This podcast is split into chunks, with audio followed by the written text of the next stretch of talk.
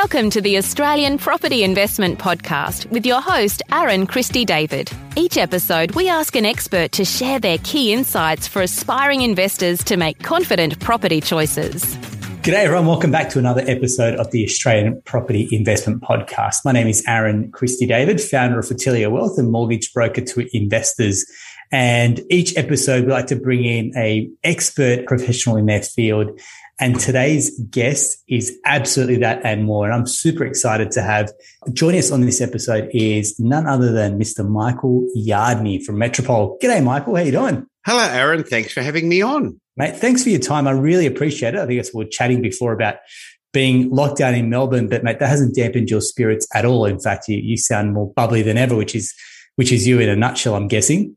I guess you've got to learn to control the bits of your life you can control. And I've actually stopped worrying about those bits I can't control because it only gets me down if I think about those. I love it. I love it. That's the attitude, right? That's probably why, uh, mate, you and your businesses stood the test of time. And that's what I'd ideally love to have a chat about today. And, um, and we've had a, I've had the privilege of speaking to you in the past. And one thing that's really struck me is, you're someone that keeps giving. You're, you're giving content, you're giving your time, you're giving your IP, you're building your business. And it feels like it's come from such a, such a great place that you're, uh, a call for what is, you're not here to sell. You're here to, to inform, you're here to educate and, and see investors go on to do some great and magical things. And I think that's in an industry where our respective industries where selling can often be the winner, giving is far more greater. Is that fair? I think it's a great way of looking at it, but it came to me, I guess, about 30 years ago when I was at a very downtime in my life. I went through a, a divorce and what I nicely called my asset reallocation program. and, and a friend of mine said, Michael, if you help other people achieve what they want to in life, you're going to get everything that you want in life as well. And so that has been my attitude. And of course, there's a, a motive behind it. I'd like to get more Australians financially free, more Australians financially literate because they're not, because I'd rather build Australia and our community uh, to be wealthier rather than pull us down to the common denominator. Mm. Let's drag everybody up to the top. Absolutely. It's such a sentiment that, uh, that I resonate with as well, because we're all about helping investors play a bigger game, play a, a, a play at a higher intensity, a higher frequency for people. And that comes off investing in yourself. That comes off being around the right partners, good quality, high caliber partners that have your best inside client's best intentions at heart. Naturally, relationships will then lead to doing business or doing some work together. It's a win-win. They win because they've bought a great property, they succeed in life, and we get to win that we've been able to help and serve more, more Aussies as well, isn't it? Sure, that's right. Yeah. Excellent, mate. So take me on a bit of a journey because I know you've you've had a uh, a great time in Australian property uh, and investing as well. And I understand that your journey goes back, and I don't want to kind of show your age, mate, but your journey goes back to investing in the seventies, from what I understand. That's right. Yes. Well, I guess that does show my age. Uh, You're a wee kid. I've learned a lot along the way. So I bought yeah. my first property in the early seventies, but I came from a poor background. My parents were migrants. I came to Australia at the age of three, so I guess I was a migrant too. Mm. And my parents' friends were wealthier. My friends' parents were, mm. were wealthier. They were the same people. So, but they had businesses. My parents didn't. They, my father wouldn't take a risk on that. He wanted mm. the security, so to speak, of it being an employee. My friends' parents had properties. They invested in real estate. In fact, they had a car when until I know I was eight, nine, ten, my parents didn't have a car. Yeah. They went on holidays. And so I saw what they did mm-hmm. and I mm. saw what my parents did. And my parents were very good to me and taught me a lot of great things, but they didn't teach me really good money messages, lessons. And I thought when I was young, I wanted to be a real estate agent because I thought they're the people that make the money. They drove the fancy cars and they dealt in all these big properties. and nothing's how changed wrong I was, since the seventies to now, but yeah, how wrong I was. Having said that, I have got a real estate license and we've got licensed estate agencies in Sydney, Brisbane and Melbourne, yeah. but we've actually never sold property. We've actually gone on the other side, which wasn't around in those days, yeah. and we help people buy property. Nice. So I bought my first property at the age of, I was in my early twenties. Aaron, I had done part-time work. I'd worked during the holidays, school holidays, uni holidays, and saved, I think, a thousand dollars and my parents saved a thousand. and we went halves in a property in Larch Street, South Caulfield, and paid $18,000. It's incredible. So we took a $16,000 loan for 30 years and had no idea how we were going to pay it off. But the exciting thing was we got $12 a week rent. That's incredible. now that property was great timing. It was actually in I actually bought in the same suburb where I went to school, uh, two streets behind where my mother went shopping, made right. all the typical mistakes. That's all I knew. There wasn't all the, uh, the ways of finding out about property in those days, Aaron. Yeah. So what ended up happening was the Labor government came into Australian politics. Uh, it came into power. Inflation went up. The value of my property went up so much. And no one told me. I thought, hey, this is great. Look, mm. I could mm. borrow again. And I did. So I used the equity from that to buy my next property. And when I got married, I sold that first property to right. my parents. I went, I sold my half, paid 18,000, sold my half for 32,000. Lovely. And then I bought it back from my mother, Pam, my current wife, and, uh, uh, and I bought it in the 90s for 250,000 and about uh, 15 years ago, we pulled down the old house and built two townhouses. So my first property, $18,000 is worth probably about two and a half million dollars today, Aaron. That's incredible. That's incredible. Uh, obviously it's time in the market and, we, and you hear this a lot, which is time in the market versus time in the market. From that, you, are you a firm believer that you've got to stay the course and buy and hold or what's been your intention building your, your own portfolio? Well, when I first started, I thought you had to time the market because that's what mm. people said uh, be fearful when others are greedy, be greedy when others are fearful, buy when there's blood in the streets. Um, and so I learned a lot of hard lessons along the way. And I realized that actually it's wrong and you can't, and it's too difficult to time the market. And so the right time to buy, in my opinion, is when your finance is right, when you've got a secure job, uh, especially if you know what you're wanting to achieve. So I didn't start off knowing what I wanted. I didn't have a plan. I didn't have a strategy other than I knew I wanted to be rich and I wanted to be like like those other wealthy property owners. Um, but but I've learned over time that compounding of good decisions, financial decisions, and and owning the right property, time leverage works really well. But if you own the wrong property, it actually works in uh, reverse. So on balance, it's important, but there's lots of other factors as well. Yeah, absolutely. Uh, I mean, it's commonly what they call the dumb tax, for example. So it's not exactly what you buy, but it's also what you don't buy as well mm. that can kind of make or break you, isn't it? Sure. Yeah, yeah, perfect. So take me on a journey. So you've gone on buying properties personally, and now you've got a business, Metropole, which kind of launched in, I'm going to say around 2000. Um, well, the original Metropole Properties way goes way back to 1979. It was not my first company, but yeah. it was a family company that I set up at the time. But the Metropole that deals with the hmm. public mm. uh, was around the year 2000. I was involved in property renovations from the 80s, in the 80s, uh, property development. I got into some really brave developments in the th- in my 30s and, and, and 40s. Um, I thought I was smart. One of the worst things that a beginning investor can do is get it right first time. You think you're smarter than you are. And the mm. cycle taught me some interesting lessons. I managed to live through the, the recession we had to have in the early 90s when the value of some, of, I bought some big commercial properties, got involved in some large commercial developments.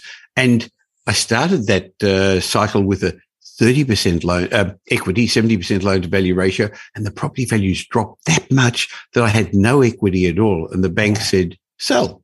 And I said, who to? No one's buying commercial properties at the moment. I had the cash flow to get through. So I actually learned some lessons along the way about property development, property investment, cash flow management. Um, and then when I was re-establishing myself after my divorce in the middle uh, 90s, I started helping others with development project management. So I was doing property developments, but there was only so much I could do and there weren't other people doing it. So we were starting to buy sites with development approval or get development approval. And there weren't buyer's agents in those days. There was Absolutely. one or two just starting. So I started to help people buy properties to keep, not to trade, to keep developments. We put syndicates of developers together, clients we put together, and you'd own unit one and I'd own unit. Well, actually, I wasn't involved, but I, I never got involved working with clients, but somebody else had owned unit two and the other one had owned unit three. And they'd get together and do the whole lot and it worked nicely.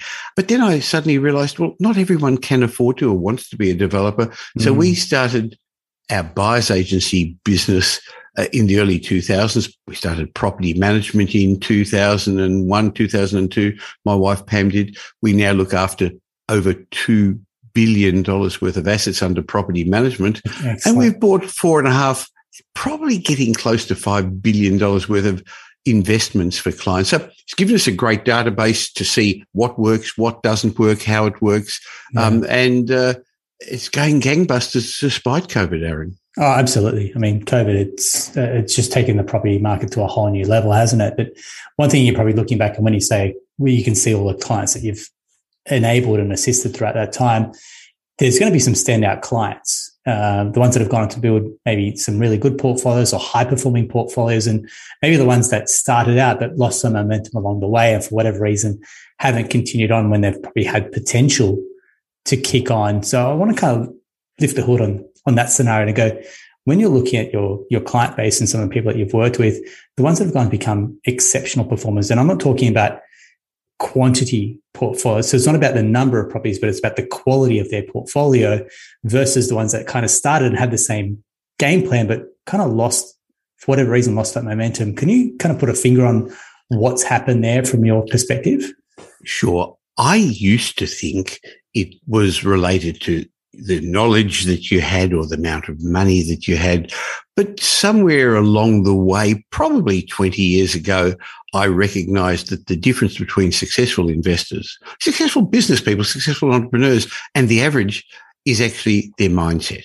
And so I started studying the psychology of success and I've recognized that you do need a particular mindset to be successful in property or, or, in anything in life. So some people are just not made to be property investors. They buy a property and they worry and they're concerned and they argue about a 200, spend two hours arguing about a $200 electricity bill when they should have been doing ah. other things instead. There we so, go. Yeah. I'm like, you missed the point. You, if, you know, if, yeah. If it's going to break you back over $200, you've missed the point. Yeah. percent. Yeah. They've forgotten the big picture. Or hey, I'm paying too much land tax. Yeah, yeah, I know it hurts, but it's a it's a wealth tax. I agree. On the other hand, you're paying land tax or you're paying tax because you're making money. It's a part of Correct. doing business. So one of the big differences you asked about the successful people is actually the way they think. Mm. Now, it's interesting. You can get to a particular level, but not many people get to the next level. So we actually help our clients become successful. And our results were audited a couple of years ago, was I think it was last year, when we found that we know the statistic that there's 20 odd thousand Australians uh, who own six or more properties. Mm. We know the percentage of those who own them. And our clients were 7.3 times more likely than the average investor to own six or more properties. Wow. So I was very proud of, of, of, those results. Now they're skewed by the fact that we've got a lot of beginning investors starting to who've only got one or two, but we've managed uh, the assets for and look after and advise a whole lot of very successful investors. And part of that's come around by putting a strategic plan together. So mm. while there's lots of buyers agents out there, buyers agency is only a really small part of our business. We believe our job is to help our clients grow, protect and pass on their wealth. So to do that, we have a financial planning arm. We have a wealth advisory arm. We have property buyers agency, um, yeah. for, uh, renovations, development, property management, and even business advisory, Aaron. Exactly. But it all starts by putting a plan together. You actually have to know where you're heading. So yeah. I was last week. I was got a, a, an email from a journalist. Can I speak to you about? The, Yeah, sure. Of course, I love being in the media. If you had five hundred thousand dollars, where would you invest? And if you had a million dollars, where would you invest? Because that's the stories they want to know, Absolutely. and yeah. that's the stories that the clients come and ask us about, Aaron. Yeah. And I disappointed him because I didn't tell him not because I don't know where to, because what suits me as an investment doesn't suit you, Aaron, who's I know already a successful investor, and it doesn't suit a beginner. They're different needs. Mm. So I said, no, I'm not going to tell you that. What I'm going to say is invest in your knowledge and get a good team around you, a good finance strategist, because that makes such a huge difference. A mm. good tax account, a good property strategist, and build a plan. Because all our clients start by having a plan of where they want to go, what they want to achieve. Is it realistic in their timeframes? Are they going to stop and have a baby in a couple of years and therefore their cash flow is going to change? So what we do is build a, a, a plan that isn't actually using our financial planning arm. It's not uh, controlled by ASIC, but if they were to look at it, they'd, I think, be very happy with the, the robustness of it. Yep. And then we pull in a number of different consultants depending upon their needs, whether it's uh, asset uh, protection, structuring, planning, it's finance, etc. And only after they've got a plan, then will we make a recommendation of where to go. And it makes no difference to us whether it's Melbourne, Sydney, Brisbane. We have pretty strict criteria about property. And I bet yeah. you're going to ask me about that. But it all starts by putting a plan together and then bringing your future to the present, I guess, and doing something about it. Yeah. And it's almost the, the unsexy part of investing, which is a boring, let's get a strategy, let's get a plan in place. And people just want to go, let's just buy a property. I've got this momentum. I've got this, I've got the, the gusto about it. And it feels yeah. like that's where they get sold the next hotspot, for example. And again, probably why you let the, let the journo down is because you don't want to give away a hotspot. And that's what effectively what the uh, underlying message in that article is. It's kind of, here's where to buy and spruik in particular area as opposed to hang on, but are you buying for capital growth? Are you buying for Yep cash flow, sure. buying for development upside, for example. And exactly right. Like what suits one person is going to suit another investor depending on where they are in their life cycle. Exactly yeah. right. And over time, you change and you grow and you mature. So we help our clients fix their problems because we see so many people who come in who've bought a dud property, made a mistake, and they're not sure should they sell or shouldn't they. We actually help them avoid mistakes along the way because mm. we've made them all. Aaron, I've made them all. I shouldn't have sold that first property that I, I, I bought back. I, have learned difficultly uh, a lot, lot, of mistakes along the way. So most of my mistakes have been self-inflicted. So we help our clients uh, avoid problems and we help them improve their returns by not fighting the big trends. So no, we didn't buy in mining towns. We didn't buy in Hobart or the latest hotspots. We're very fussy about what we do because we actually recommend to buy in locations that have always worked rather than what works now. Because again, if you take a long-term view, well, see, I guess the average Australian worries about what they're going to do on the weekend. Uh, mm. A smart investor will think about what they're going to do in a year or two. But the multi, multi millionaires, they think about what they're going to do 10, 20 years down the track, decades away. So that's the sort of view we take rather than the ups and downs. Yeah. Okay. And I guess it's playing the long game. And that's, you call it delayed gratification, for example, but the long game is, it's hard, I guess, for us to see so far in advance to go, well, what can this mm. be doing 10 years? Because I want to call it buy 10 properties in 10 years, which I've seen very few investors actually go on to achieve. So hard today, isn't it? Yeah. Uh, it's, it's not, it's almost, almost, imp- I agree almost with you. Yeah. That's the other big thing that's changed. The strategy we were using, like living off equity and borrowing yeah. to buy more properties, that changed after the global financial crisis. Being in mm. finance, you know that property is a game of finance with some houses thrown in the middle. Correct. So you, you can't buy 10 properties in 10 minutes anymore, can you? Mate, you can't. And I guess the other part is the bank's policies have changed and, and, and they've dialed them up. I mean, shading rental income was a foreign concept. Go back four years ago, it was never mm. a concept. Factoring credit cards or whatever it is, or living expenses was not a concept a few years ago. So I always feel like lending is where it is now. It's never going to roll back to what it was in the glory days. This is set a new norm. So we've got to play within these bounds and go, yep. It's going to continue to get more restricted as more Australians start to kind of edge their way into investing in property and some will do well and others will get their hearts broken as well. So how do we, how do we position our clients, our respective clients to go, well, let's put you in the top tier of investors, which means it's the message that we're projecting onto them. Cause I feel like some people project no. So some advisors will say, I don't think it's a smart idea. And like, who are we to project our own beliefs onto a client as well. I think that they need to kind of have a bit of a plan under our leadership as well. Is that fair? That your experience sure. Look, Property investment is simple, but it's not easy. And that's not a play on words. It's simple because others have done it. There is a mm. formula, there is a framework for those who are successful, but it's not easy because fear and greed get in the way, emotion gets in the way. We all think we're rational, but we're not rational about money. Um, and then there's the media that's continuously giving us a, all the negative stuff. There's the perennial doomsayers, the negative yeah. Nellies who scare people off. So it's actually hard to stay in. Aaron, one of the interesting things I was, no, I've noticed this year is that property investors in Sydney in particular, so we, we manage thousands of properties for, for clients, and they're currently selling up mm. because the market's doing well. And as soon as somebody in our property management department hears the landlord says, "Oh, can I get an agent through? They're wanting to inspect it. I'm thinking of selling my property."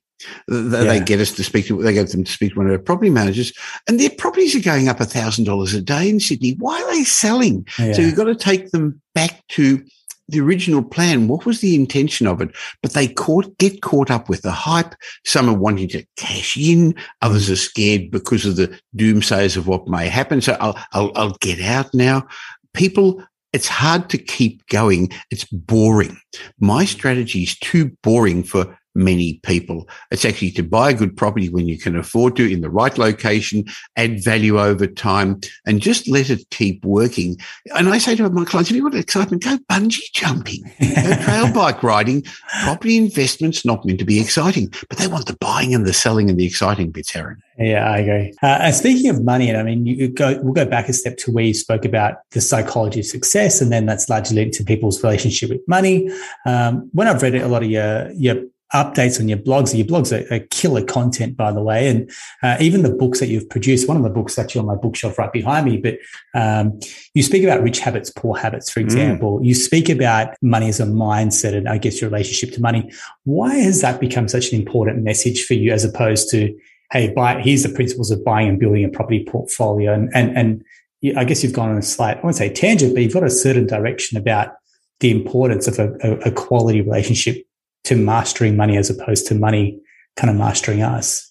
Gee, that's a nice play on the words. but the answer really is because, as I said earlier on, the difference between successful property investors, business people, entrepreneurs is their psychology, the way they think. Successful people think in a different way was first written by Wallace Wattles and T. Harv Ekers in his great book, Secrets of the Millionaire Mind, put it slightly better. And he said, your thoughts lead to your feelings your feelings lead to your actions and your actions lead to your results. So your outside world is a reflection of your inside world, your thinking, the thinking that leads to your feelings that, that makes you make decisions.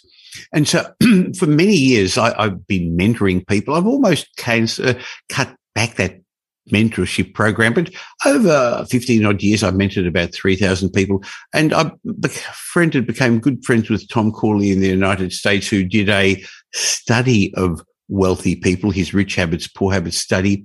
And we wrote a book called Rich Habits, Poor Habits. And mm. I'm very proud of that because that's been translated into five foreign languages, yeah. which shows that these needs, these thoughts, these ideas, the concepts are necessary all over the world. And, it's been an international bestseller and a bestseller here.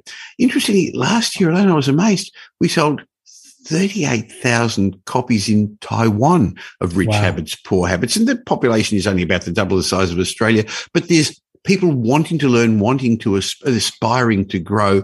And so what I learned was I can help my clients and those who are not my clients, the people who listen to my podcast, the Michael Yardney podcast, or, or read my property update blog. I can help them more by thinking like wealthy people, like the rich people, because all this is happening at an unconscious level. 80% of what you do every day is the same as what you did before. And it's because of things you heard, things you saw, things mm. you uh, experienced as a child from your parents. So I didn't experience good habits from my parents, money habits, uh, yeah. good habits in other areas. Interesting, my sister became very much my, like my parents. They're your early mentors. The apple doesn't fall far from the tree. But I was angry. I was cross. I was uh, uh, unhappy that we were poor. So mm. I tried to do things differently. Aaron, unfortunately, if your motivation to get rich is because you're angry or because you feel insecure, it doesn't help. So I had to learn those lessons the hard way by chasing money for the wrong reasons early on. Mm. But I did learn by doing those sort of things uh, that uh, the way you think about money and the way you think about people who are wealthy is a very important factor in how successful you're going to be. I absolutely agree with you. I hear everything you're saying there as well. And uh, one of the things that I've really taken away from what you're saying is, and it's investing in property has a very similar pathway to building a business and being self-employed. And when I talk to a lot of our property investor clients, I'm like, you have to see your portfolio through the eyes of being a business owner. So mm. looking at it um, making good quality decisions around the team that you're going to bring on the journey with you as well. But also, I guess, having that really clear game plan about your KPIs, about your numbers, about your performance and what you can do to kind of dial that up, for example, as well. You've spoken about that, I think, in your, from, from your experience as well, about seeing yourself as an entrepreneur, as a, as a, as a business owner for your portfolio. So when you're when you're assisting investors, what's some of the other guidance or what's some of the insights that you have given them as well that have in your mentorship that you've kind of spoken about that have been nuggets of wisdom that they've gone on to go, hey, that was a, a little bit of a game changer, or that has kind of set me on this particular path as well. Well, what you said a moment ago about treating your property as a business is important. So what a business owner does is review the performance. So we provide our clients with an annual portfolio review. And the question is, how's it going? How did you expect that property to perform? Why mm. is it not working at the moment? Is it because it's just a wrong time in the cycle? Um, is it because you could improve it? Is it because it didn't work right? It wasn't the right investment. You bought wrong. And so therefore you've got that difficult discussion with them because they're emotionally involved. Now, to be fair, most of those that haven't bought the right property, in fact, almost all of them, ones who bought the property themselves before they became clients of ours. And so you've got to do the numbers and figures and see, well, there's actually a cost in getting out. Hopefully there's a bit mm. of capital gains tax because it has gone up a little bit in value. There's the selling cost. There's the buying costs. But what's the opportunity cost if you don't move ahead? Mm. So I guess the thing is to get a good team around you and allow your team to objectively look at your business. I think the other important thing is to begin with the end in mind. And that's why we start with the strategy and get the right ownership structures up front. When people are starting off, uh, sometimes it doesn't make sense to own properties in a family trust or, yeah, or, in a company or and I'm not giving financial advice in SMSF because that needs specific advice doesn't always make sense up front but 20 30 40 years down the track and a lot of our clients have been investing for that long uh, they wish they'd bought it in a different entity. Mm. so begin with the end in mind and one of the big lessons I try to teach them is if you're the smartest person in your team, you're in trouble. Yeah. Everyone, we've got 25 million property invest, experts in Australia. Everyone knows something about property. They've lived, they, have invested in it. They, they've read uh, my blogs. They've listened to your podcast. Um, so sometimes you've got to change their biases. There's that confirmation yeah, bias that they, they look for something that they already have made their mind up yes. about. And this is intelligent people. Yeah. But we're not smart. We're not rational when it comes to money. That's such a fitting way to, to kind of wrap our chat because um, investing in property can be highly, highly emotional. You call it the fear of missing out, or once you're in and then there's an issue that goes wrong with the tenants, one partner's like, this is why we shouldn't have invested. And the other person's like, well, stay on the course. And the market goes up and now, hey, we should cash in and, and, and do something else. Or you hear the great stories about someone bought a property two years ago now it's tripled in value. Um, and it's like, why not us? And, and all those stories. And I, I often say to clients, you can ask a buyer's agent, a financial planner, a mortgage broker, listen to the media, two sets of parents, friends, family, and other investors, and you've got 10 sets of conflicting advice about how to buy maybe that first or second investment property. So you can understand why people get overwhelmed or stuck or that ability to make, make a decision move on because one's saying buy in a trust or one's saying buy through an SMSF or one's saying buy brand new or one's saying buy, buy regional and one's saying, well, buy a house or buy a unit. So you can understand that it can be quite overwhelming for an mm. investor to shut out that noise uh, as well, isn't it? I guess most people have got a vested interest. The media, they're not there to educate you. Their vested interest is to get you to click on the links to actually uh, sell. They've already sold your eyeballs to their advertisers, so they want to get you there. There's the property marketers. And at the moment, there's a whole new range of very enthusiastic, well intentioned, but uh, inexperienced buyers agents who there's a course to be able to do this and, and, they just they're missing out on the perspective. So i think buyers agents have got a very important role. Uh, our, our, team uh, is probably one of the most active buyers agencies in australia but they're actually fulfilling the order that's been put by the property strategist. Mm. So be careful who you're getting advice from, even if they're enthusiastic. Uh, buyers agents in Melbourne will almost only tell you to invest in Melbourne because they don't know Sydney, they don't know Brisbane. And yeah. if they fly in and fly out and say that they do, they don't have the perspective that the on the ground people do. Yeah, so, I guess a final lesson is be careful. Not everybody's on your side. Mm. No, sage advice. Thank you very much. Michael, it's been uh, it's been such a privilege to have a chat. We, I mean, we could literally chat for hours about. Uh, we about only just started. I'm sure we're going to get you back on because there's uh, there's a lot of unfinished business, and I'm sure we'll get a lot of comments and a lot of feedback. Because not only do you have a great reputation, but you have lived and breathed this for such a long time through so many cycles in the market, and it's a testament to where you are now that staying the course and, and staying true to, to the strategy reaps rewards and dividends well into the future, not the short term sugar hit as well. Thank you. So, thank you very much for your time. It's been a real pleasure and a privilege to have a chat, Michael. And um, we'll include your details. And if anyone's keen to, to reach out to Michael and his team from Metropole, we'll, we'll be sure to include the details and would love your comments. And if you found this episode helpful, please shoot us a message or leave us a review as well. We'd love that. Michael, thank you very much for your time. Been an absolute pleasure. And that wraps up another episode of the Australian Property Investment Podcast. You've been here listening to Michael Yardney, myself, Aaron. Until next time, take care.